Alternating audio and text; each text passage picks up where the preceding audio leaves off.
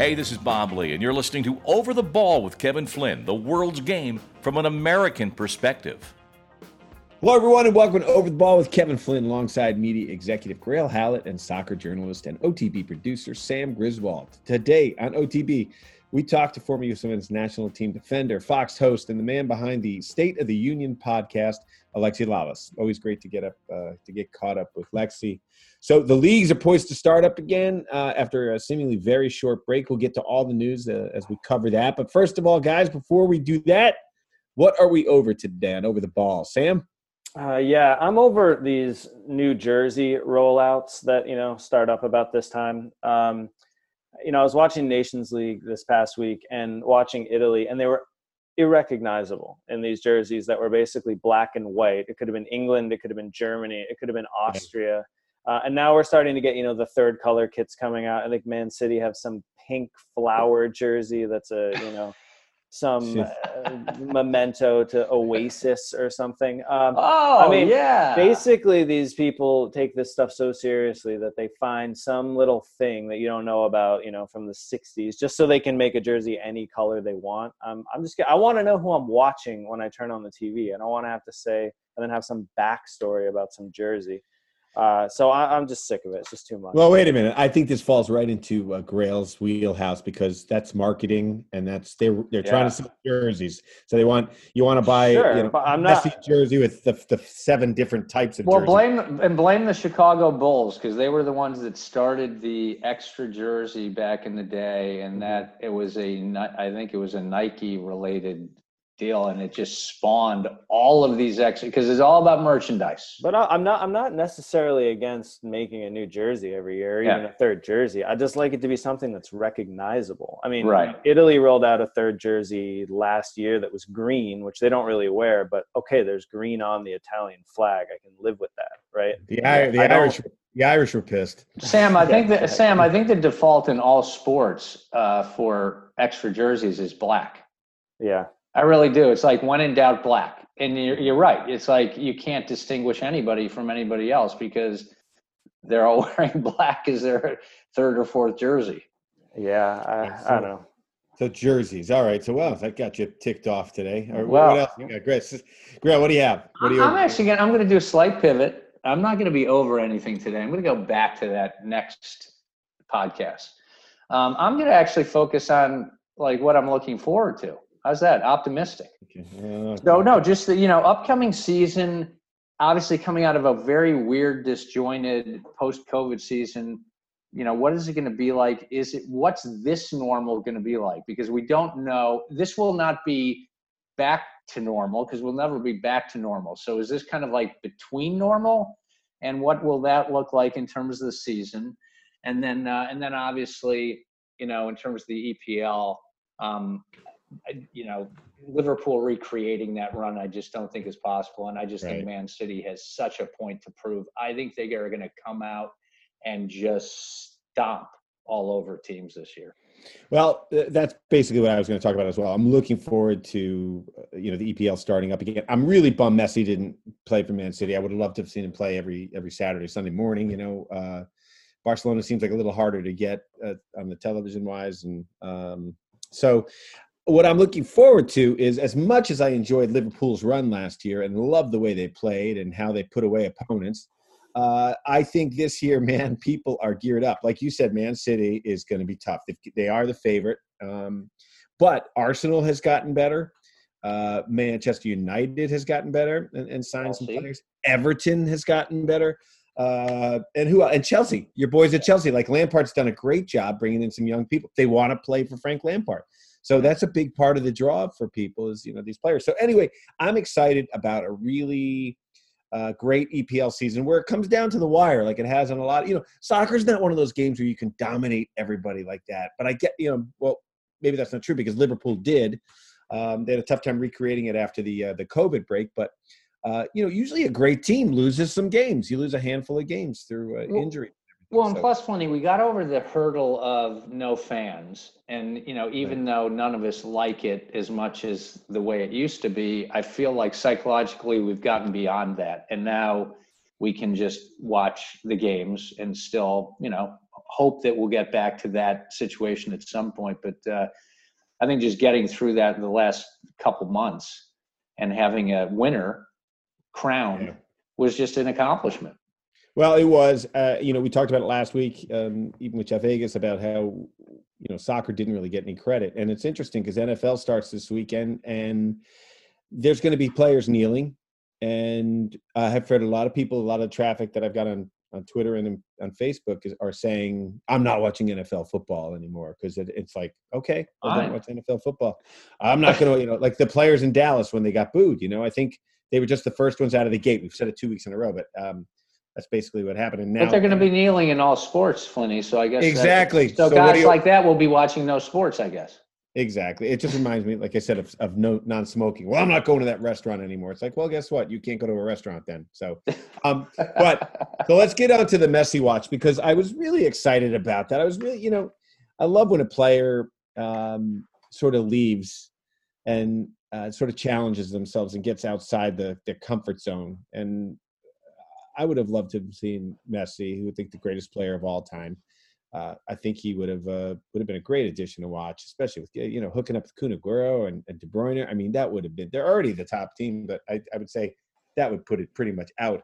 Uh, You know, for years now, a couple of years, I've been watching Messi play. He's kept that team afloat, Barcelona, because Oh my God! Yeah. they, they've had wheels coming off that bus for a long time, and yet he steps up with these individual performances uh, that are just amazing. And I, I think it's too bad. I would have liked to have seen him at Man City. Do you guys agree? The, the the purist in me wanted him to stay in Barca just because I, you know, as a sports fan, I love the idea of somebody playing for the same team their whole career because it so rarely happens in this day and age. So um, I, I A lot, totally lot, hear- lot of people don't remember this. Uh, Joe Namath, where was the last team he played for? After the Rams, The Rams. the Rams.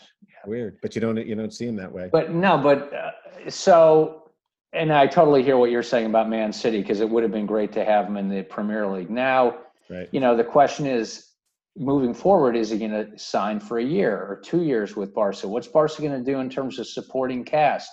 Is it just kind of delaying the inevitable? So will it be toxic for two years? I just think, you know, with uh, Bartomeu at the as the president, that is just a thing that unless that's resolved, you're probably going to have the same issue. I, I have a feeling that he had some guarantees that were made to him, but also, uh, Sam, we talked about uh, before we got on air about uh, his quote, which is not very, was sort of prescient to sort of what's happening. He said something like, I, "I could never take the club of my life to court."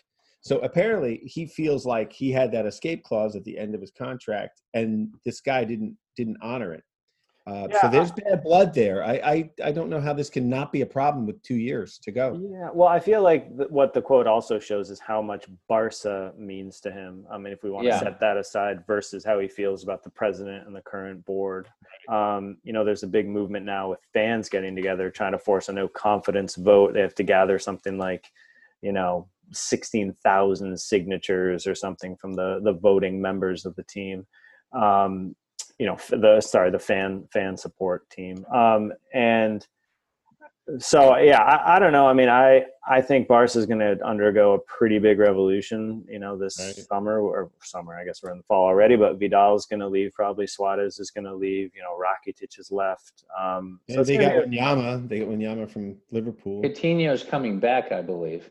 Yeah, Coutinho's coming Coutinho's back as well. back. Yeah, But what but what I think you know is interesting is that Messi feels Bartomeu reneged on his release agreement after 219 220. So that's that that does not bode well for that president. I'm No, you know, when when when I read the reporting when Messi was talking about his family's reaction and his son being in tears and stuff and uprooting them from their schools and their friends, that to me Yeah. was the determining factor. Frankly, I mean, they're so embedded in that community, and uh, you know, there's the soccer part of it, but there's also the life part of it, and I just think it was the reaction from his kids and from his wife was so overwhelming that that probably played a big part in it. It makes Yeah. sense. I mean, you even Yeah. talk about remember Peter Cech wanted to stay in London because of his kids, and he'd been a, a loyal Chelsea fan, and they did him a solid and and did that to him. But Messi is the type of guy. It seems to me he has always sort of done the right thing, not the not the what's personally best for him. He's always done what's right for the club, and his teammates. Barely complains, doesn't flop. You know, um, it's you know one of the reasons I just I just uh, you know love the guy Yeah. I will say I think in some ways it's a bigger challenge for him to stay at Barcelona Oh, yeah. right now than go to somewhere like Man City where he's joining maybe the best team in Europe with a coach he's already played for. Um, I Right. think his comfort zone is being tested more right now at home. So I could not agree more, Sam. I mean, he goes into Man City. He's joining a team that's got an incredible supporting cast, and he can just be Messi. I mean, he's just like one more really good, uh, amazing player that you add to the team. Whereas now he's going to have to shoulder the whole friggin' load Mhm. because Yeah. unless they have a lot of good young players in the system that are suddenly going to get their chance, uh, it's going to be tough. Yeah, so uh, well, so Messi stays. So Yeah. uh, no news is no news, I guess. And I was looking forward to that whole Man City move, and then he was coming to MLS after that. Oh my God, it would have been just perfect for American soccer fans, but uh, looks like it's not going to happen.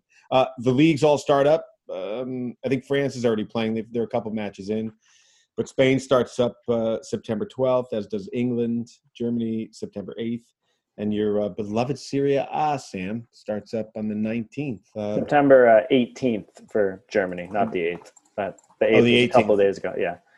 Oh So- yeah, I didn't. I didn't see the one in front of the eight here that I'm reading off my piece of paper. So, so Serie A, who's uh, who's uh, the odds-on favorite for that league?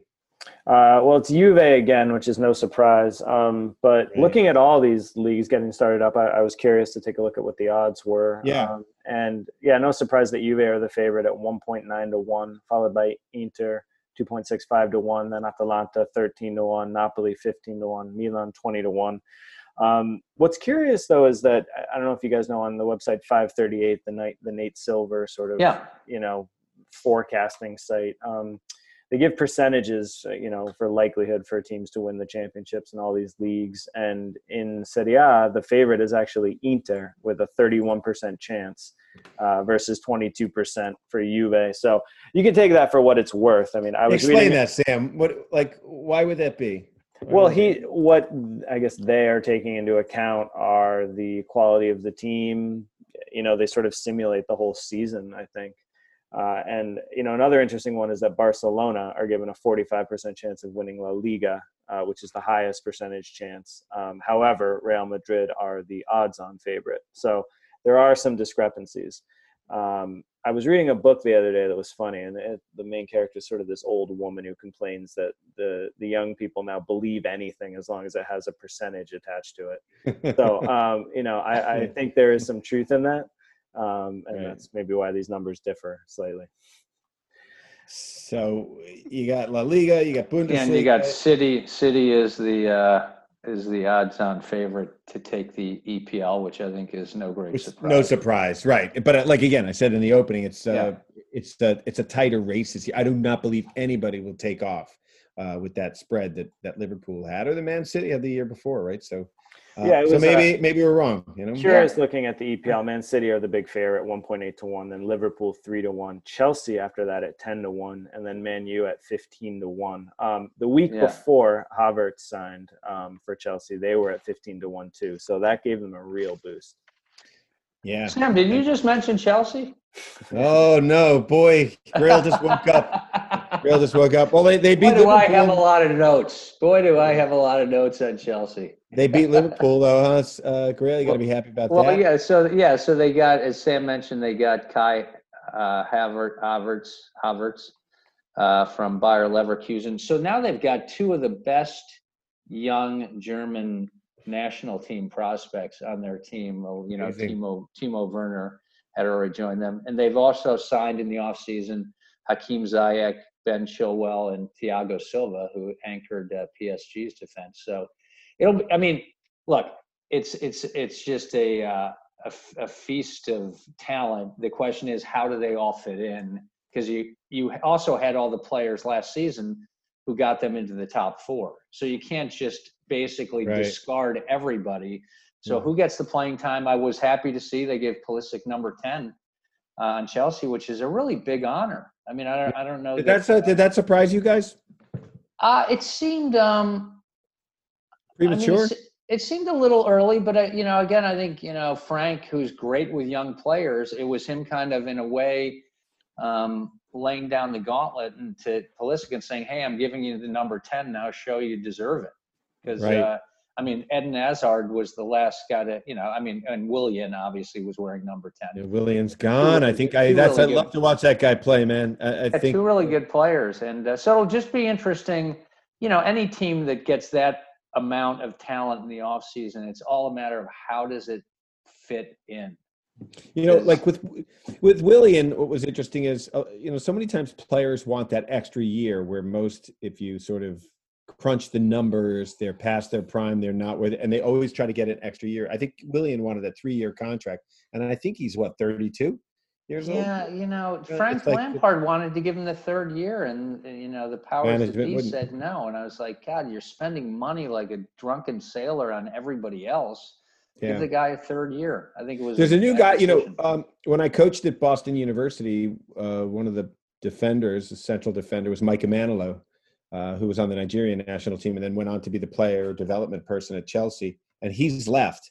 And I wonder, um, you know, if this is having an impact now because are they going to loan out all the players that they used to at Chelsea? I mean, they used to be a little factory. You know, they pull players in and push them out and uh, try to make a profit. It was like a whole little business model they had going. Do you think, Grayle, as a Chelsea fan nut, uh, do you think this is a difference in Chelsea with Lampard coming in now and saying, no, uh, the team is here and now we, we focus on this? Yeah, um, I, I just think he had a clear idea that he needed a, a left back, he needed a center back. He's addressed those issues.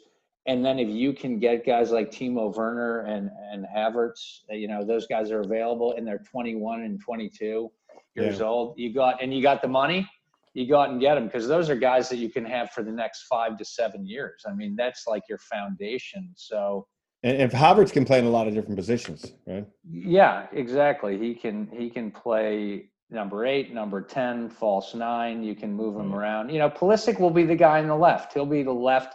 You'll have Werner in the middle. You have Pulisic on the left, and then you'll have um, Ziyech on the right. I mean, that's a pretty. And then you'll have Giroud and Tammy Abraham that can come in and spell guys. So again, it's all about, as you guys all know, it's all about depth. You can never have like Man City. You can never have enough good subs. Well, that's all the top teams have the depth, and I think it. Yeah. You know, this is what like some of the we talked about it last week. Some of the clubs, uh, you know, lower level clubs were concerned about the amount of subs you can have because you got all these great fresh players coming in. I think it's interesting with Pulisic being given the number ten and playing on the outside, whether Berhalter will follow that because he always tries to push him in, and uh, you know, with his system or whatever. And I just, I think, look, again, not to make it about me, but I would play a defender on a certain level. I'd go down a level to play like semi pro in Boston in the summer. And they think I was, they'd push me up to like center forward. And I'm like, I, you know, it's not what I do. You're playing at a position basically. No, Um, I, I, I mean, I hope Berhalter plays him in the position he's excelling at in at a, a big club. I mean, why would you possibly, if he's again, he's surrounded by better players, but again, I, I would put him on that left side so he's cutting in from the left. He's very dangerous coming off that side. All right. So uh, I want to mention Everton because they seem to have opened up their wallets a little bit. You know, they picked up some players. Uh, this guy Alan from Napoli. Talk about him a little bit, Sam. Good player. Yeah, because um, they also got Rodriguez from Real Madrid via Bayern. Um, but what's this? Who's this guy along? Yeah, I had an eye on Everton just because they've seemed to have brought in a bunch of big names, like you're saying. Um, they didn't seem to give them much of a boost in the odds factor, which was interesting. They're uh, the tenth favorite right now at 150 to one for uh, the title, um, and are given only a nine percent chance from 538 of getting in the top four. So this doesn't seem to have done too much to their, you know, Mhm. predictions. But um, Alan's an interesting one. He was a, a real top midfielder in Serie A about two years ago with Napoli, and it seemed like he was going to go to PSG. Um, and then that move kind of fell apart. There was some, you know, squabbles with the ownership about that not coming to fruition, and he just never seemed the same player after that. Didn't seem like he was maybe as motivated, or he lost a step. Um, but he's a really, really solid midfielder, and I think he'll be a good player in England because he's sort of a more modern player. Um, he can play box to box. He can press high up the pitch. Um, he's physical, uh, very good technically. So I think he'll fit in pretty well there, and I, I think it's a pretty good pickup. Um, and James Rodriguez too. I mean, another guy who's sort of got something to Mm-hmm. prove. Yeah, I mean, Sam, he's just he's another guy who went to Real Madrid and just basically atrophied like Gareth Bale. I feel like certain players actually they had had had they gone in a different direction with their careers, Yeah. they would have probably been better off. But they went after the big club and the big money. And of course, James had had that amazing World Cup, right, which was his coming out party. Right. Mhm. But he's never lived up to the potential. Do you think? I don't. I think he missed out on that sort of stepping stone club because Yeah, he had such a good World Cup. I mean, and Yeah. then going straight to Real Madrid. I mean, he's kind of unproven aside from the World Cup. And Yeah. I, I yeah, I think for some that's just too big of a leap. And I, but I also differ on the Bale thing. I think Bale played well when he got in. It's it seemed like we don't know the full story with with him because whether he just doesn't get along with Zidane, is that it? Uh, you know, is But he was- not a good Flynn- teammate or what? But I mean, he scored that great goal in the Champions League. Uh, you know, yeah, he did. But I'm just saying Yeah. he's also been chronically injured. And when he played for Spurs as a young player, he was an absolute difference maker. He was, He started at outside back, didn't he? well, he was most times the best player on the pitch towards the last year of his time with Spurs. Right. And of course, that's what got him the big money at Real Madrid. But he, he's, he sat on the bench a lot too. He's got to get out of his comfort zone too, because it seems like he he basically called their bluff and said, "I won't play. You got to pay me, and I'm Yeah. going to go golf and I'm going to go golfing every day." And he did. Uh, so does it, that diminish him as a player? Is he going to be as sharp as he's been? Uh, because it looks like he might be going to Manchester United. I think. Which Well, he just had a hard time staying on the pitch. He was chronically, you know, like we talk about with Pulisic. That's our biggest fear of Pulisic is just the ability to stay on the pitch. You know, and I I know, Sam, this must just get you crazy where it seems like most of the American public watches EPL and they think that's the only league that sort of matters when there's there's so much great soccer on Serie A, Bundesliga. Um, but it always comes back to the EPL. And uh, Grayle, I thought it was interesting. The um, the Athletics, our friends over at the Athletic, uh, their top 60 players in EPL history. Run it down for us a little bit. Some of the names are Yeah, yeah, I thought they did a great job, and you know, over the last mm, six to eight weeks, whatever it's been, my everything is in a time warp with COVID. You know, they they wrote profiles on the top sixty players, and anyway, their top five were starting at number five, Cristiano Ronaldo, number four, Ryan Giggs, so number three, Eric Cantona, the fiery Man United striker. Um, Allez la, allez la France. Number two, Alan Shearer, the goal scoring machine from Newcastle and Blackburn. And then uh, Thierry Henry was number one. And I just thought it was so appropriate that a foreign player, you know, ended up being, by the athletics measure, the best player in, in uh, EPL history. Um, Well, three out of the foreign- top three out of the top five are four. Yeah, well, because foreign players really put the, the EPL on, on the map. I mean, honestly, that's that's what made the difference. And it was Serie A, as you know, Sam, up until that point was the dominant league, and that's where all the best talent was going. And then when they launched the EPL in '92, they started getting a lot of the best foreign players, and it changed everything for the EPL. And it's But magic. listen, but listen to this. Magic listen some of those goals. You know. so these stats, though, for Thierry, Thierry Henry, uh, 258 EPL games, 175 goals, and 74 assists. I mean, that's a pretty balanced production, right? Right. Were there any big omissions, Grayle, that you were not you happy know, about? it was funny, Sam, because when you know when they were up in like the I don't know, 15s, 20s, 25, I mean, you could have argued anything, right? I, I feel like when you're between 60 and 20 in terms of the top players, right? You Mm. could just debate anything. Yeah. I don't have I don't have an issue with this. I actually was a little surprised that Eric Cantona was number three, but then when I read the profile, it reminded me why he was number three because he he made Man United the team they were when he joined them from Leeds, I believe. I think he had a brief spell with Leeds, and then he ended up with uh, United, and he totally changed their team. So yeah, Such I a- will just mention back, you know, when I cared about the Premier League, uh, I would say um, Dennis Bergkamp could probably be in the top five. I think oh yeah, Patrick, Berkey. Patrick well, he's in the top. I think he's, I'm pretty sure Sam he was in the top fifteen, maybe. Okay. Patrick Yeah. Vieira is another one. Yep. Uh, and Yep. then maybe Rio Ferdinand would be. Yep, they're guys that I all they're consider. they're all they're all probably in the top twenty-five. Oh man, some great highlights from all those guys. It's unbelievable. You know, it reminded me, and I don't know if when you worked for Sports Illustrated, Grayle, if it was Sports Illustrated in conjunction with ESPN, but when they did the top like 100 athletes in the world, and Yeah. the first the first five were like you know Larry Bird and like things like when you're talking about the world, it showed you just how uh, Myopic. myopic American focus is where Pele was number 10. And I said, when I looked at it, I go, this is absurd. I said, the only one who could be above Pele would Yeah. be Muhammad Ali. You know, Yeah. because the guy maybe transcended race, religion, uh, you know, sports, everything. He was huge. But um, it No, is did- interesting, you know, I think, go ahead. you know, I know. I just think it's, it's interesting how, you know, the EPL. uh, And to disagree with Sam, I think is the best, most fun to watch the league. Um, but that the English sort of take credit for it, but the none of the coaches are English, and none of the top players. were some of the top players, uh, and they're not modern day players either. Are Look, uh, it's- not, it- not the top five. The foreign players, just like the foreign players in the NHL, have made the NHL an infinitely Mhm. better league. It's made the EPL infinitely better, and it's and it's actually made the style of play better by association for England.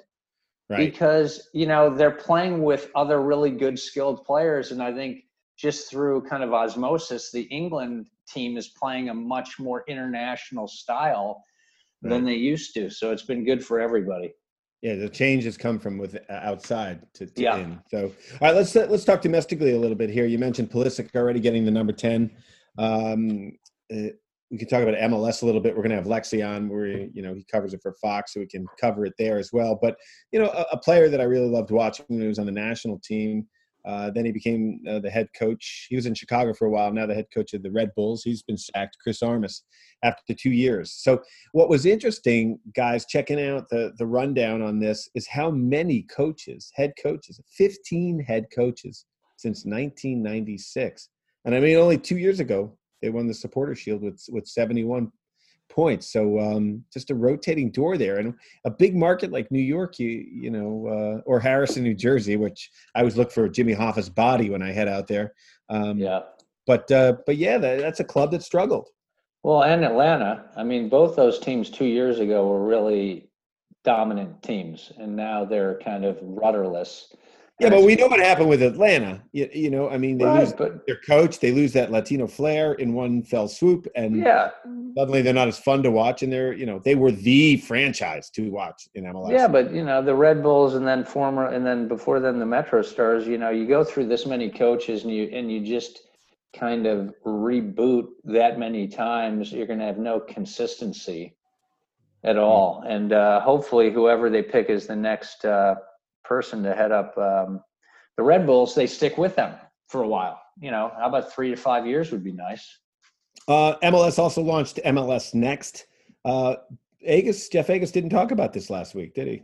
But uh, this is good news for development. Do you think? it's the obvious outgrowth, right? We were kind of talking to Skip Gilbert from uh, U.S. Youth Soccer about this, and with the development league folding and MLS saying they were going to like get involved and try to really up the the youth game, it makes total sense. Um, it's uh, it, it's funny because it reminds me of ESPN Next. I don't even know if you remember that when they the magazine used to always have an issue that would profile the up and coming athletes and that's what it reminded me of the whole next thing. But uh, yeah, you're gonna you know you're gonna have 115 matches kicking off this weekend, but a bunch of the teams or clubs can't play because of COVID 19. So again, it's going to be an odd next six to nine months for that operation. You used to have that thing in the back of Sports Illustrated where you would like name a, a future, you know, great player, kid, and uh, well, they had I- faces in the crowd, but right, that facing was the crowd. That's what it was, right? it And I wonder. of- it was at the front of the magazine, Flinny, but that's okay. Well, I would always flip to the back. So uh, try, to try to, I would flip to the back. Why? To try and find some soccer news. yeah, good luck. Uh, so I'm sure you were doing the battle in there, to represent. But uh, but I wonder what are the uh, the odds uh, percentage of kids who actually made it to the pros from faces in the crowd. Did you ever do a follow up on that? Something like Well, that? there's yeah, no, they're famous ones that were you know like I think Don Mattingly was one of them, and yeah, I mean there have been a handful of ones that were profiled that went on to do amazing things. Well, but you know, part of my point is like sometimes when you get early success, it undermines your sort of drive. I remember talking to uh, we talked to Mike Woitalla at Soccer America about a lot of the players that play on the under 17s and the under 20s don't make it to the full national team squad, even though they're getting the best coaching, they're getting they're traveling, they're playing 24 uh, seven at a sort of professional level early. You still get guys coming out of college and stuff that take them over and and uh, and play on the the full national squad. Yeah. Well, so uh, it's good. So speaking of national team and the National Hall of Fame, Carlos Bocanegra was elected uh, into the Hall of Fame. But the big news, it seems like what everybody's talking about, because Bocanegra should be in there, yeah. um, is Hope Solo. Hope Solo uh, was uh, basically did not meet the the, her the, hopes, the threshold. hopes were dashed. Mm. you know, Sam, me, did you, Sam, did you I, see that one coming? Some just yeah, like, you know, I know. It was just I avoided so predictable. It. You, you know, went solo on that one. You, no, no. You look. You look at the stats. She had a hundred. She had 202 U.S. Women's National Team caps. She has two gold medals. She's won a World Cup. She's obviously getting in. But you know how I feel about Hope Solo Flinney in terms of some of her on the field and off field antics. And I yeah. and I think this was the Hall of Fame board, advisory board, whoever you know picks the right. the players that go, and just basically saying not so fast. I mean, she's going to get in, but uh, yeah. yeah. I mean, I've, I've had issues with her. I think everybody has. I think I think law enforcement has had issues with her. So, but uh, uh, our friend Bo Dur over at Soccer America wrote an article about maybe we should uh, reevaluate what's happening. You know, who votes and, and gets to vote. But I'm all for that because for me, it reminded me a little bit of like a Pete Rose thing. Yeah, he's an amazing player. Should easily walk into the Hall of Fame. He but, should be in though. Yeah. Right, but I, you know, look, and that's a point of argument. But he gambled and and got caught, and so I I think some of what uh, you know, he didn't gamble on his own team, but I think some of what Hope Solo did did not. Well, she had an she had an she had an assault too. Uh, didn't she assault her sister or sister-in-law? I can't yeah, remember. I think her but sister and her brother. I, the case was still pending, and it was just bad. And then she had just that terrible sportsmanship. I think it was against Sweden, maybe in the Olympics, where she called them out after they beat the U.S. Yeah, and, and then also and yeah. also, the she had a, a, a, U.S. soccer van that she let her husband drive.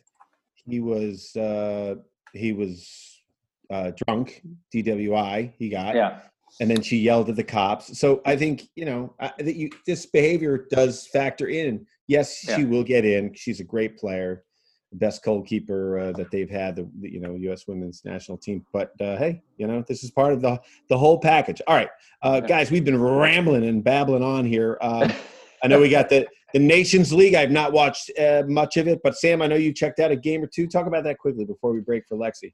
Yeah, uh, I mean some decent games. I watched the two Italy games. Uh, they played against Bosnia and they drew, and they beat Holland, which was a better game. Um, I yeah, I don't know. I'm a little miffed at why these games are happening right now. I mean, no one even knows what yeah. this competition is, and they're trying to jam it in when guys are trying to get healthy again for the new season. And it seems kind of crazy to me. Um, that said, I think the biggest story is Ronaldo scored two goals against Sweden in a game, which gives him now 101 career international goals, which is second only to um, Ali Daei of Iran, uh, who's at 109.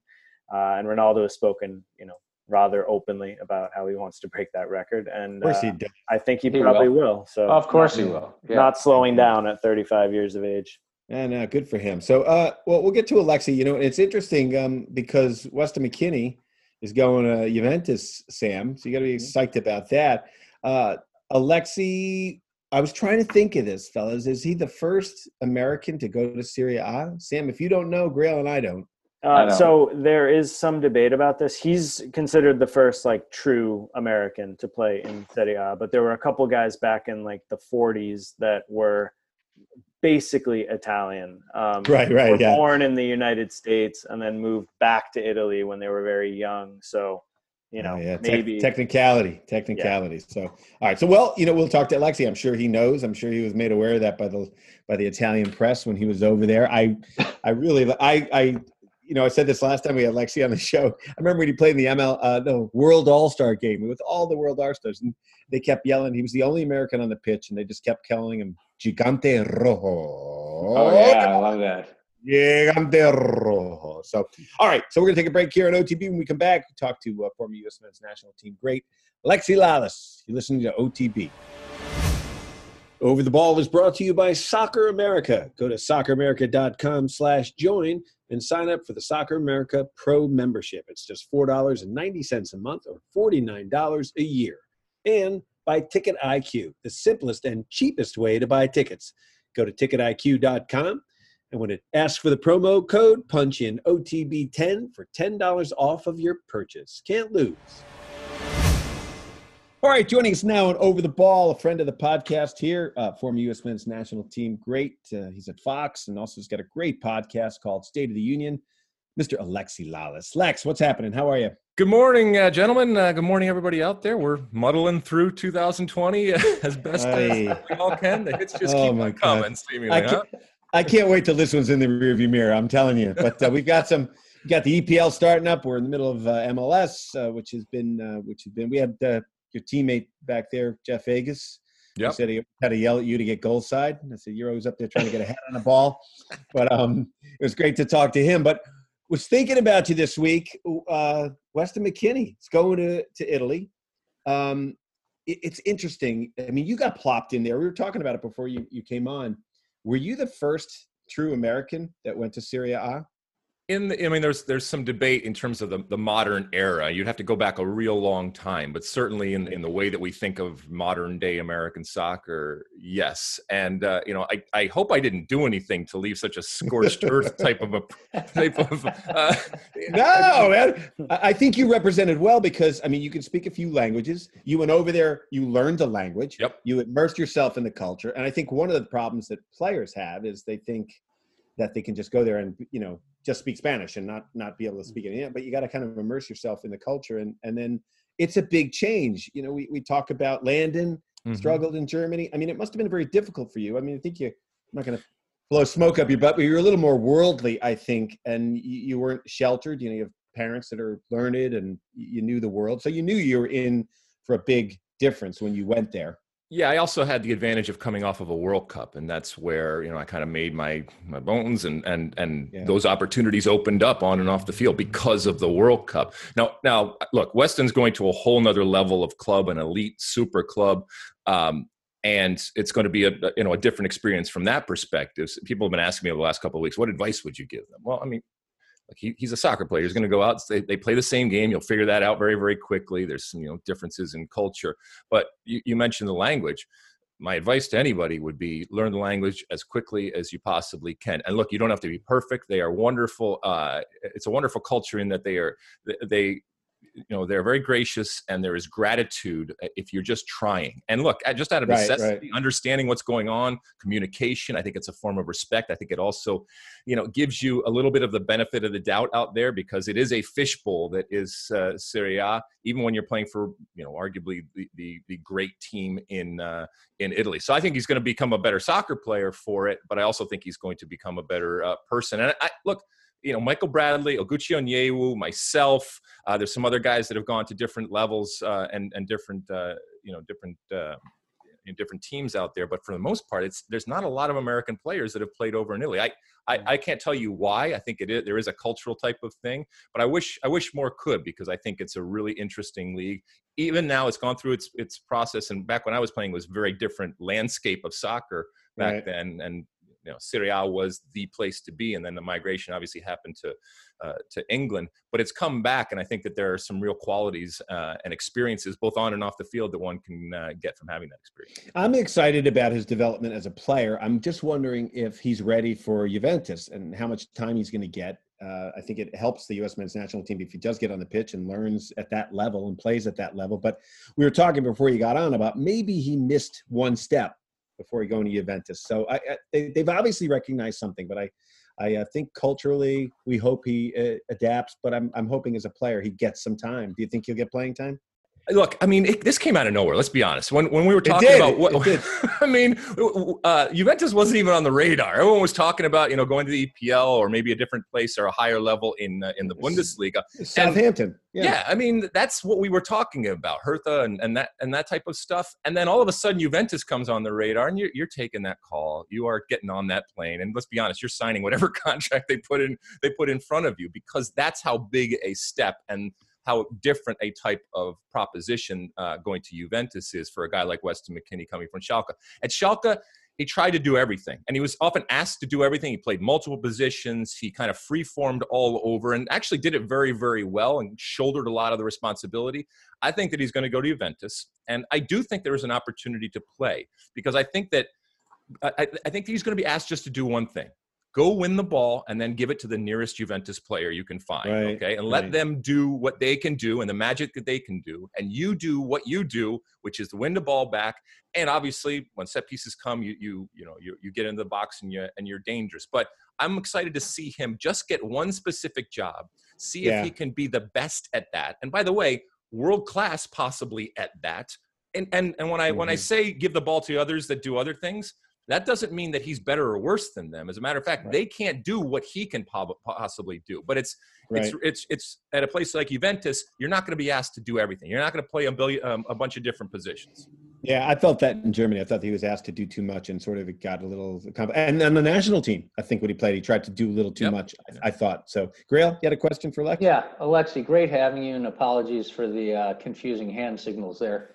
Um, I'm uh, speaking of Juve. Uh, I'm just curious about your thoughts regarding uh, Pirlo Mhm. getting the head job. I mean, obviously, uh, in terms of central casting, you could not have a better looking person come on board as, as the head guy. But I'm just curious, with the lack of experience, you know, or what your concerns would be. Better I mean, looking. I don't know. Yeah, what I mean, the hell is I that, mean, man? Look, you- Maybe nice hair. like yeah, I know. God, he's gorgeous. You see him on the side. I just want him, you know, with that. yeah, yeah. The Grayle wants to run his fingers through his hair. Uh, I, I know he should be sitting there with you know a, a cigarette and a, and a glass of red Yeah. wine, just kind of uh, you know surveying the situation.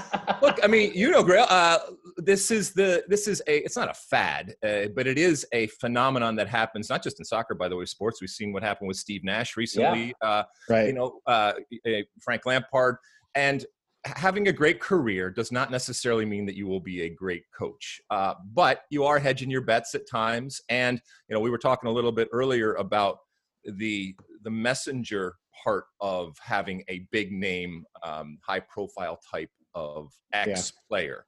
Uh, there's a connection to the past. There's a recognition of success, and you're hedging your bets, thinking that that success and that leadership uh, and the consistency that one had as a player is going to translate into being able to lead off the field. Now, we all know that actually explaining it to somebody is very different than actually doing it. Some, like a Zinedine Zidane, don't miss a beat and just continue on, or even a, a Pep. And others, it's much more. It's much more difficult. Look, the jury's out. Did they skip the line? I've heard a lot of that, you know, over this past week about, uh, you know, when when it came to Steve Nash and stuff like that. Well, you don't know who's going to be you don't know who's going to be good. And everything in life people have advantages and disadvantages. You use the opportunities that you were afforded and those cha- those advantages that you have uh, to, to to to set yourself apart.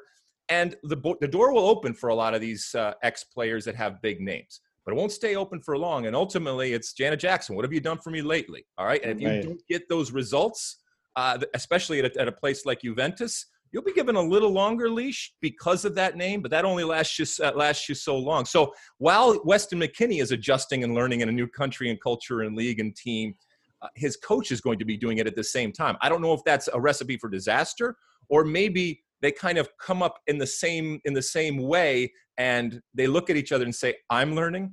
You're learning. There's things that I know, okay, that I can impart upon you, and there's other things that maybe I'm going to learn as we go go on. And you may be in a strange way, Weston McKennie. Things that you do will make me a better coach. Uh, The problem is, Lexi, some of these great players have, are not uh, as humble as maybe that that would be like, hey, I'm just learning on the job. They just have, you know, and a lot of great players weren't great coaches. Jordan, Bird, you know, all these guys we're talking about basketball because we're talking about Nash. It seems like, and this is my question to Lex, the game has changed, and it seems like coaches don't have as much control over the players, the players with their contracts, their big numbers, their all their own personalities.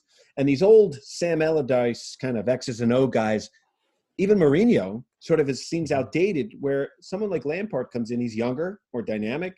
He uh, telegenic, speaks well. Maybe he's not as handsome as Grayle thinks Pirlo is, but he, he you know, you got to wear a lot of hats in the modern Right. game. It's not just about crunching, you know, the X's and O's. What, what do you think about that? Yeah. I think it's just a change. Yeah, I mean, there's also structural change in terms of the you know the org chart, if you will, of soccer uh, and and of clubs out there.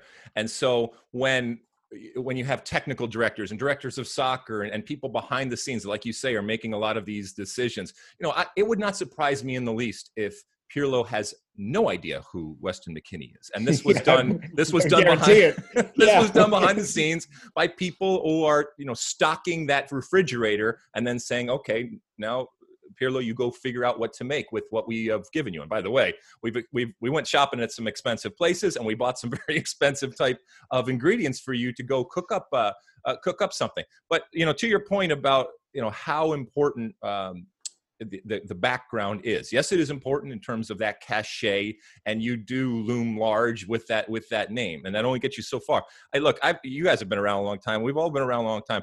I've met people in in soccer, okay, that have had spectacular careers and they have no clue what they're talking about when it comes to Right. talking about the game explaining the game whether it's in broadcast or whether it's in coaching i've also met people that have never even kicked the ball even remotely close to the level of a professional that are incredibly intuitive and incredibly in- intelligent and articulate about the way that they look at the game and explain the game whether it's a coaching uh, situation or a broadcast situation and, and so it like I said, you're hedging your bets and you're hoping that it works out. And by the way, if it works out, it's it's golden because you have Right. this this physical representation of a gloried past and a success that then manifests itself in a new generation and it, it it's wonderful when it works out but it doesn't always work out and sometimes not only does it not work out it flames out spectacularly Right.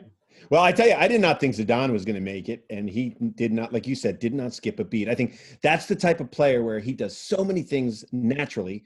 He looks at another player as like, it's easy. Why can't you just, what, what, what, you know, like he can't understand why you can't execute what he does so easily. So, but you know, he's come along as a great coach. Hey, but but to to be to be fair too, um, it's not like he you know he was put into a a, a oh, right, right, right. twenty year old Fiat or something like Yeah, that. okay? exactly. so there's a lot of coaches that were ex players that would have said, Yeah. yeah. I would love my first one out of the chute to be managing Real Madrid because you got a lot to work with uh, right there. You know, put him at a mid to lower level table uh, type of, of team, and that's where we see what the what, what the real coaches. And I'm not I'm not saying, and I'm No, not I, I agree. I agree. the ability to the ability to manage manage egos and big stars is very you know that's a that's a that's a skill and sometimes i think zidane, zidane one of his greatest skills is just stepping back and and Right. recognizing that either individually or collectively this is a group of one of the great uh, collections of players in the world that sometimes they can figure it out themselves and that's that's counterintuitive sometimes to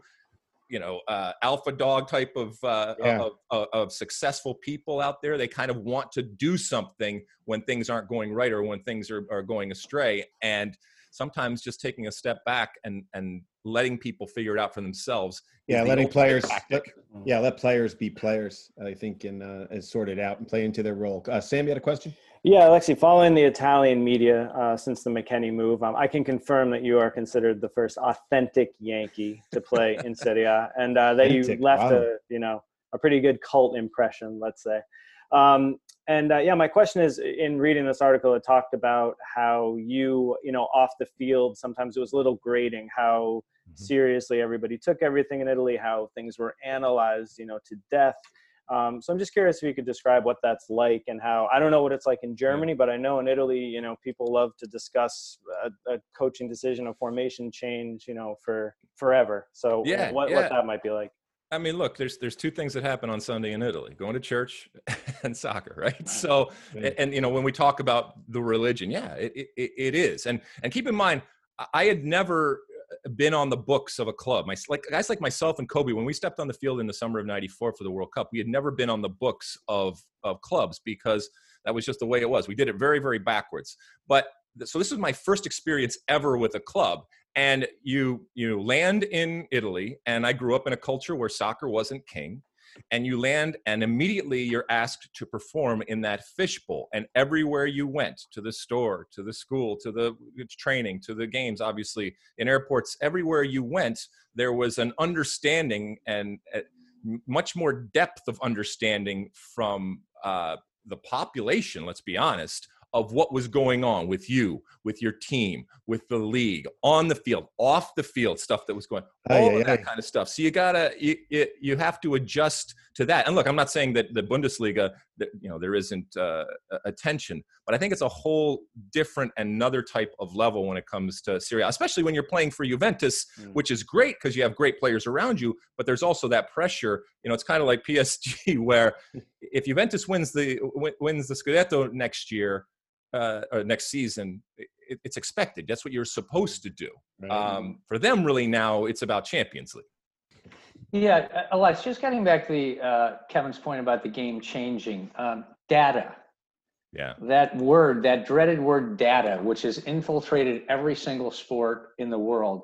I'm just curious from your perspective, you know, in baseball, it makes a lot of sense to me because it's so much about percentages and advancing the runner and stuff in soccer, since we all love the game because it's so much about it being intuitive and mm-hmm. doing things in real time while you're on the pitch, do you get concerned that data may at some point take away some of the creativity that we love about the game and, and almost paralyze people?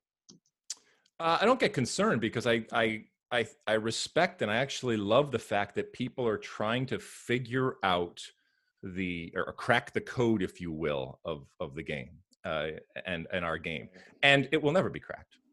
Uh, it will you will once again you know we talk about hedging your bets. With that data you can make a more informed decision. I, I remember you know back in the day when i was playing i used to have rookies chart my touches. Now it's all done electronically but i, I would right. have them chart my my touches because i knew as a center back if i was if i was uh, losing a ball on an unforced type of error situation more than once a half, then there was something wrong because most of my passes were going to be secure and, and, safe type and low risk type of passes. And then every once in a while, you try to thread the needle here or there. But if I was losing it more than one or two times, that would be a problem. So my pass completion would always, would, as a center back, in, is always going to be high. So, uh, you know, when I look at what's going on right now, um, I, I, have no problem with numbers, uh, but but I remember also when I was working in the front offices, we we were starting to get into analytics and numbers. And I remember calling in some of the people that we had working for us and saying, "It's all fine and well to, to scream and yell about numbers, but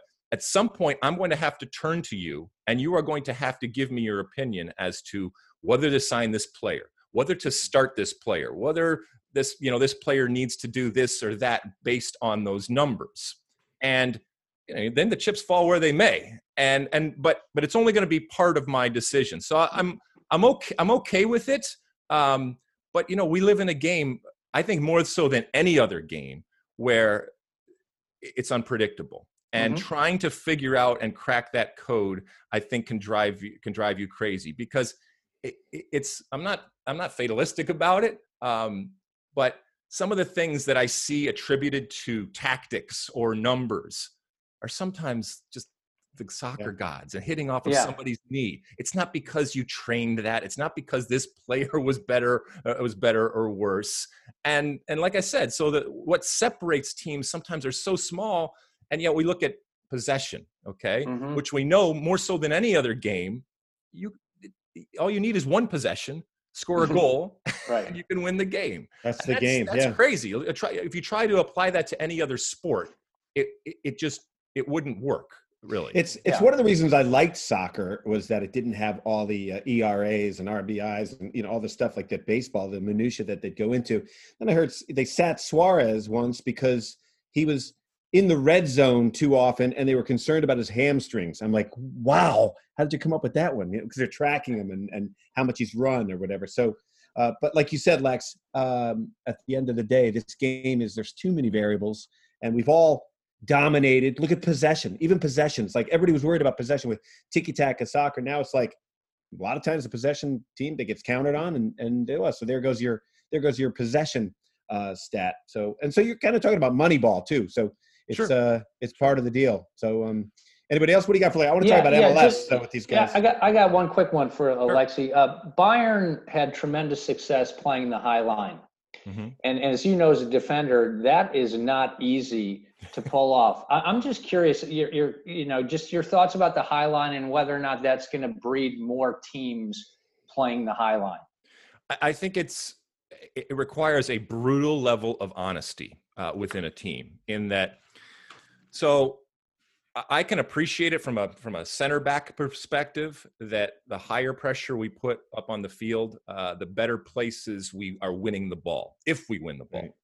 However, I can also recognize from a risk assessment perspective that if Yeah. and when they break pressure, and eventually you're going to come up to somebody who's going to break pressure, okay? Mhm. you are going to be put at a disadvantage because the normal and traditional way of of defending and the security uh, methods that we have put in place over the years with defending in multiple uh, either spacing or just in numbers going to- Security measures. That's a defender talking It right is, there. it is. Security But- but the reality is is i want i I once i want to be comfortable knowing that the people up there because they're doing that work and they're going to win the ball it's going to give us a better chance of winning and i will be will i will be winning willing in the back to be one on one even a tall slow guy like me one on one with space behind me which is the worst possible moment of any center back if you're if you if you're like me uh, I'll be willing to do that and do that work with the understanding that this is going to uh, going to make us uh, make us better.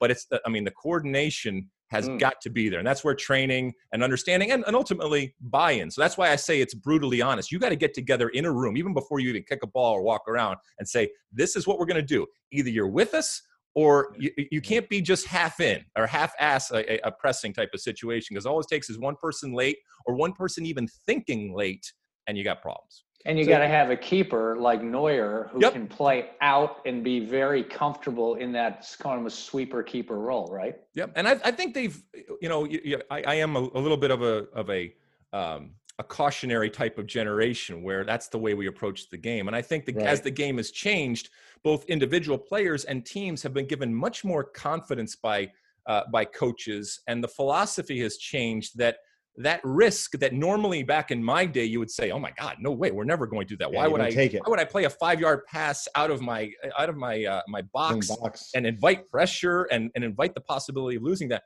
Now it's it, it's not the norm, but it's becoming much more accepted, and that that that inherent risk is is much more accepted going forward. I I, I actually like it. I would have loved to have played where I wasn't so worried about losing the ball in dangerous areas.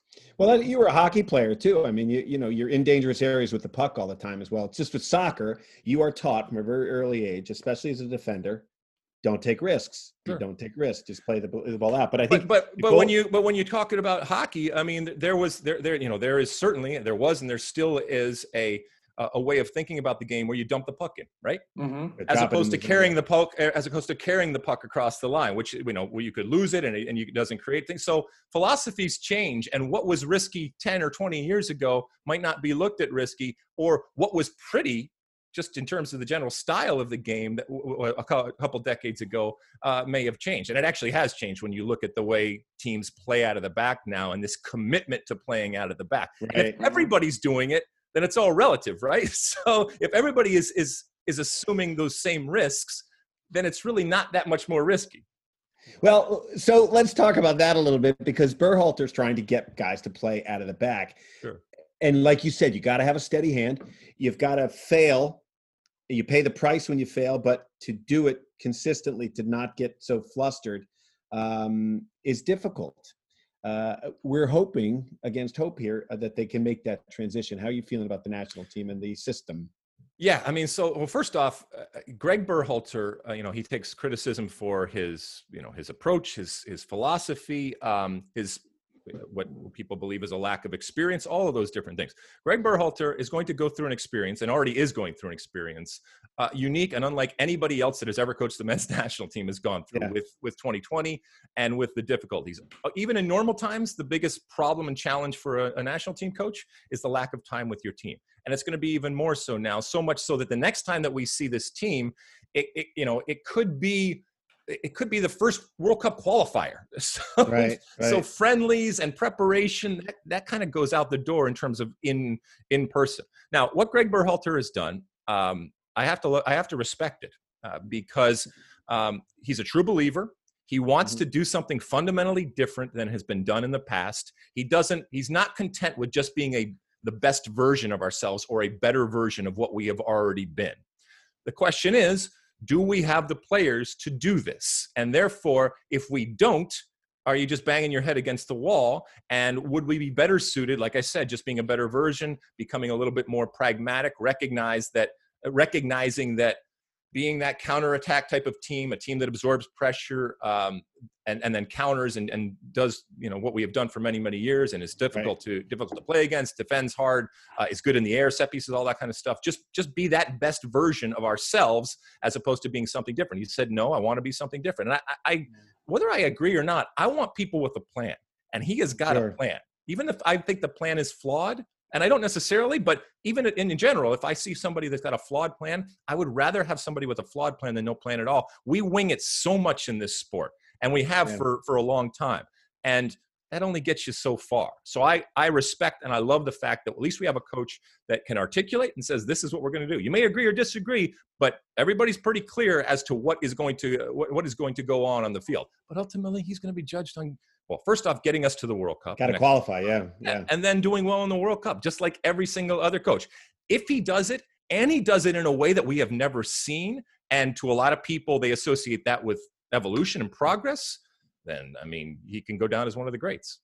You know, it's interesting when you were on the team, I knew all the players, I knew the roles, guys, you know, coming in off the bench, knew everybody. Now I sort of need a playbill to just figure out, you know, a program to figure out the players. A lot of young guys coming in and out. And now we've missed this whole chunk of time where we don't get to watch them play, don't get to watch them develop. I remember like, you know, you're playing and all of a sudden, you know, Michael Bradley explodes on the scene and, and Sure. he's a player and he's on the 11 squad, you know? So, um, I think we're in for a lot of surprises this time. We have a lot of young guys that have gotten experience overseas. We hope they gel. The one thing I would say about your teams that you played on was you would play that sort of tough defense counter when you could, but you would also make adjustments. But it was adjustments within guys you all knew how to play with each other and what was being asked. And I don't know if these guys know each other as No, well. no, Lex, no. You know, It's- and it's the hard part. and I think what you're seeing is, you know, again, the, the the failure of qualifying for 2018. It just it cascaded and it continues to inform Yeah. a lot of the stuff that happens. And and to your point, you know, a lot of times, you know, people were introduced to us. uh, The masses were introduced to that '94 team because of the World Cup in 1994. Right. And and the same goes for you know following World Cups, both good and bad. But at least there was a knowledge, you know, at the at the highest level, and people came into that soccer tent every four years and understood it. And when you don't have that platform and that missed opportunity to do that, I think that's what you have. But let's be honest, um, in terms of perception right now, when we take the field again as a national team for the men's national team, we potentially are going to have players coming from, uh, we just talked about Juventus, uh, Chelsea, Manchester City, uh, Dortmund, RB Leipzig. Uh, and then obviously all the MLS players. So that you know type of cachet that comes with those names, whether they're good or not, just having that type of uh, connection and affiliation with what we perceive as the greats, and in many cases are the great teams in the world. I think that says a lot. I'm, I, I remain very bullish about this generation, even though the, Yeah. the, the the, the greater United States hasn't necessarily been introduced to them all on a formal type of basis. I think if you, when you get back to a World Cup, they will. And I think that they will do things, and I think they see an opportunity now. At least I would, if I was in their position, and I think they do. They see an opportunity to to rectify things and to right a previous wrong, and not let it happen on their watch. I think we took it all for granted for a little while too as a fan base. But I remember when you went to Italy, when you went overseas, I was very excited about that because you came out of Rutgers. You didn't have the pro experience, and you went right to Italy. Where like every guy that I've gone up against, an Italian defender, it's like an art form. You know, they they've got the angles down. They know exactly they're playing it, and then they'll they'll kick the crap out of you too when they when they Yeah. want to. So it's sort of like I go, Lexi's going to come back and and have a higher game. And it was like like I was hoping you were going to play like Maldini. You know, Ah, I He- wish. he gave, me, could- he gave me your best shot. So Just Maldini's right foot, I would take. Oh my god! I know, I know, and and uh, I wonder how handsome Grayle thought he was. Oh, Very, very. very. So, I- so Alexi, in, in terms of Pulisic, uh, it seems that uh, the left the left side uh, that he's playing for Chelsea is the spot. He's very dangerous cutting in from the left. So if you're Berhalter, do you basically take that and and and try to just recreate that with the U.S. men's national team, or do you try to fit Pulisic into your system? I think you put him where he's where you where he is most comfortable. I, I think specific to somebody like Christian Pulisic, um, I, I, think that I, I, think you I think you risk not damaging him, but not getting the best out of him when you start asking him to do other things. Um, it's not that he can't fake it, uh, mm-hmm. and and look, there might be a tendency because you also have Jordan Morris, who's very very good on that left side. So maybe there's a tendency to say, all right, let's put Christian more central, and he can certainly do that against lower teams. I just think that in space and look we've seen it with with chelsea and, and i'm knocking on wood here you know as it as it starts again this week that he stays healthy because if he healthy. does sky's the limit he can do he can do whatever he wants and he's proven uh, his value to that team give him the number 10 all all that kind of stuff as long as he stays healthy uh, that's it's just a marvelous player and i want to put him in you know jurgen klinsmann used to talk about uh, challenging players out of their comfort zone. And there is a, a, time and place to do that, but I think there's also a time and place to put people in their comfort zone where yeah. they are most comfortable and where they are most uh, apt to give you the best version of themselves.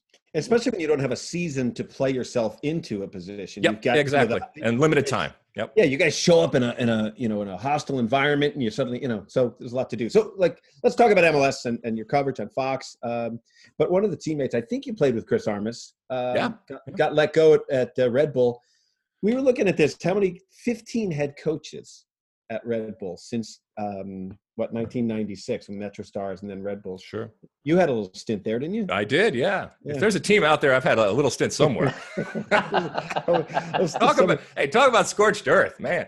he's just, he's, you couldn't keep a job, Lalas. It was terrible. Um, but so uh, what's what's going on with them? And I think you know here they they won the Supporter Shield what two years ago, 71 points, and now uh, you know Atlanta and and Red Bulls you know just a quick fade. We know what happened in Atlanta. I think. Yeah, I think it's a manifestation uh, of of a changing philosophy. And when someone talks about philosophy and style of play and ethos and all that kind of stuff, and you know what the Red Bulls initially kind of promised when they came into the league and what they have ultimately delivered are, have been two different things. And at times that you know it doesn't necessarily it doesn't mean that they aren't successful because we've seen the Red Bulls sign big name players and go that kind of route and achieve a certain level of success. And then they they very openly pivoted and really have concentrated on their youth development uh, and you know building from within and not necessarily signing the big names.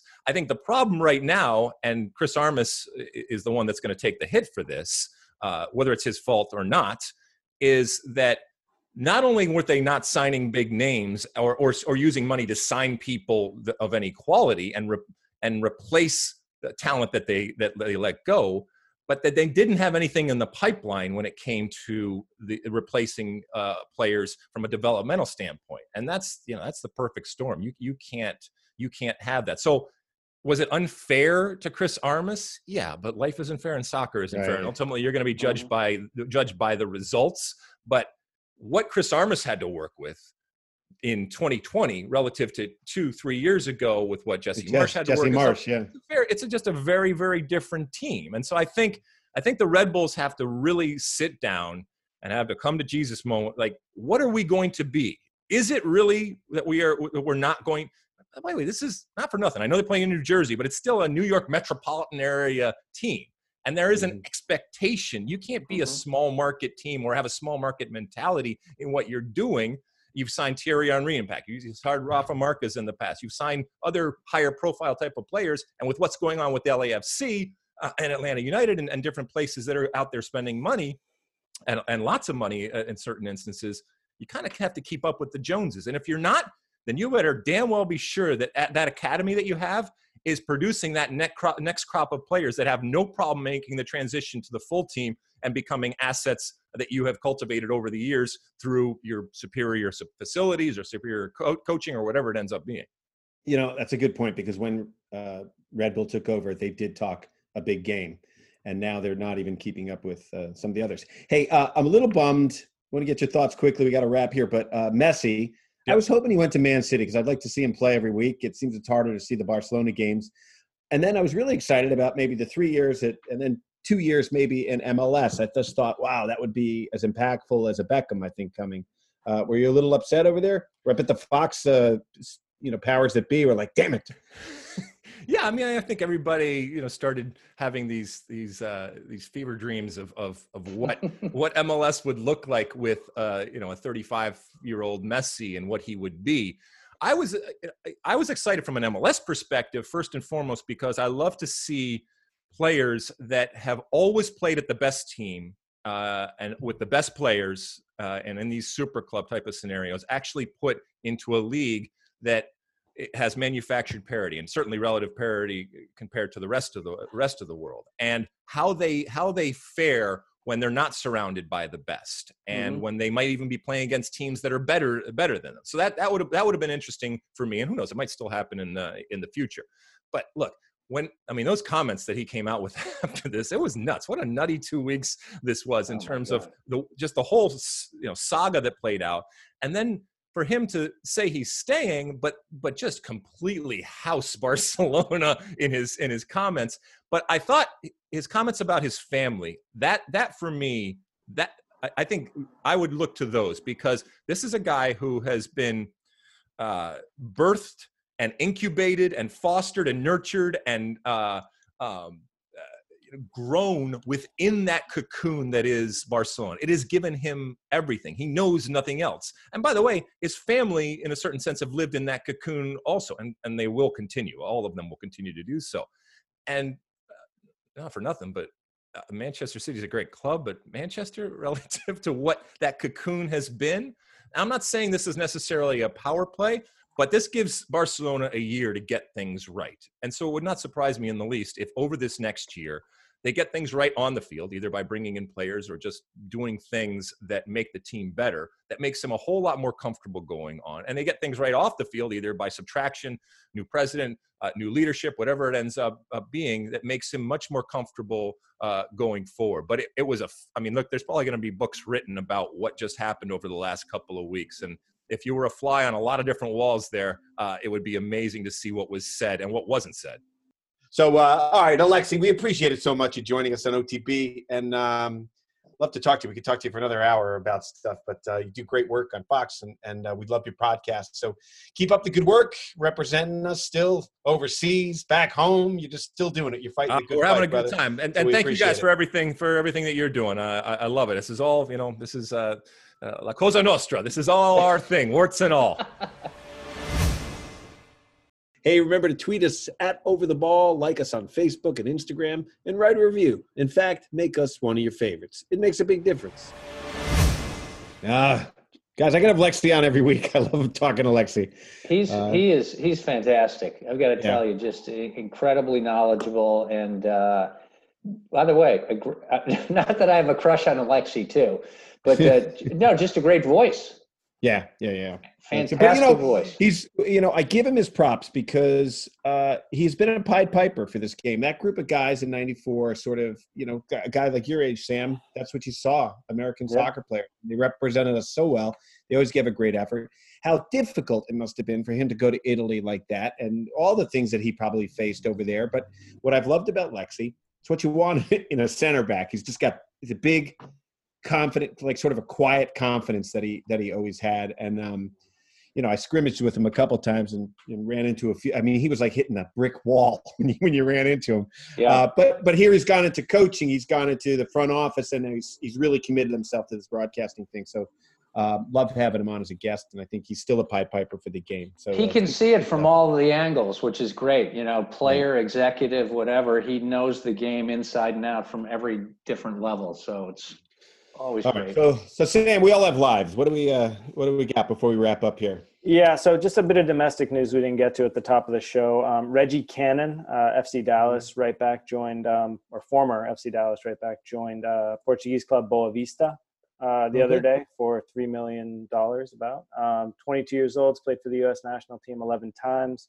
um, and was of course at the center of the uh, recent you know racist backlash after kneeling and raising a fist during the national anthem uh, when the MLS got back underway. So um, Well, good for him. Another Yeah. player going overseas is just what we were talking to Alexi about. So yeah, um, so yeah, here's my little stats quiz. I got to think of a name for this. You know, maybe have a little intro. But um, anyway, talking today about guys, uh, American players playing abroad. Um, Weston McKennie will be only the seventh American player to play in the Serie A, which is obviously not that many. We've had more success elsewhere. Um, that number represents 0.2% of all time foreign players in Serie A. Uh, so I did a bit of research into this further, looking into the big four leagues in Europe and their respective histories of foreign players. So I have a little quiz for you guys with some percentages.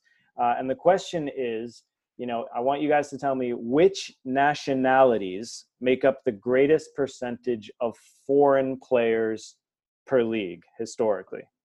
Okay. Does that Are make we going sense? by league? By league? We're going to go by league. So let's start with the EPL. and wait, and This- how how ba- how far back is historically?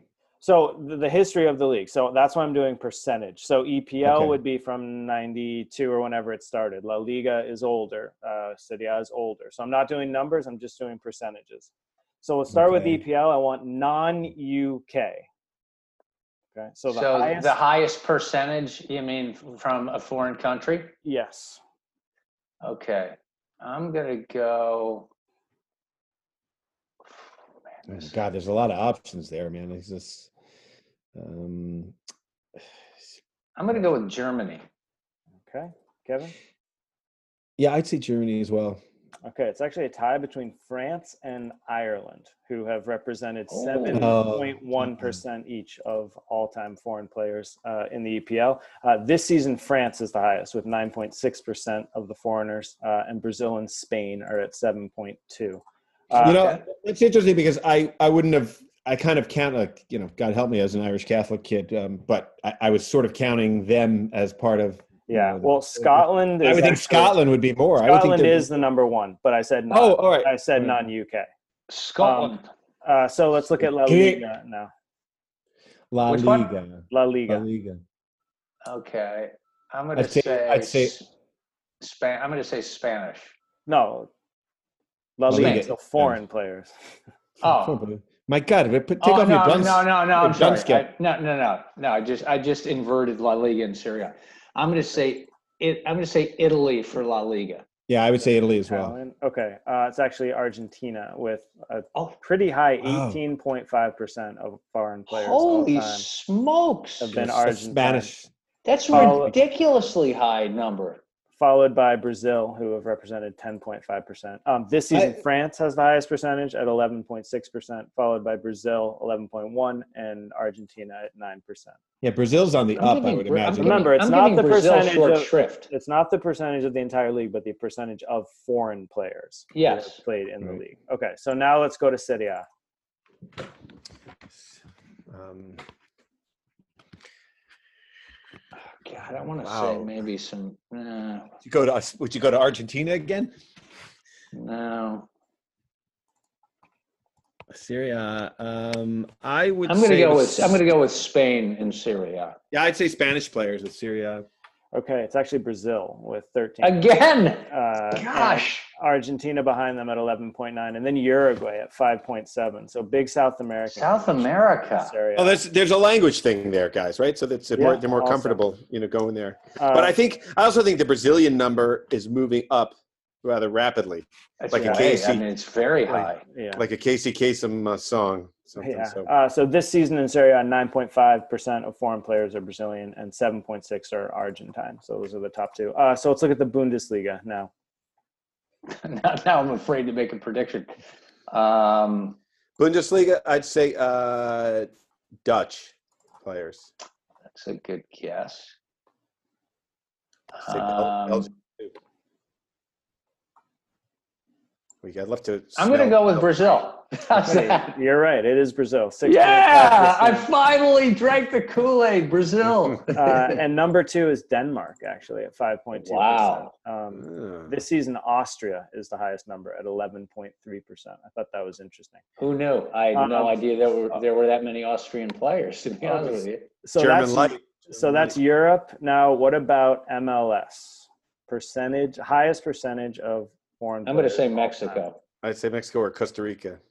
Okay, it's actually Argentina at 7.7%, followed by Canada at 7.2%. Is Oh, Mexico Canada. even in the on the radar? Mexico scene? is fifth on the list behind God. Brazil and Colombia at 4.9%. Uh, and this season, those numbers uh, still hold true. Canada is the most represented at 11.1%, and Argentina is at 9.6.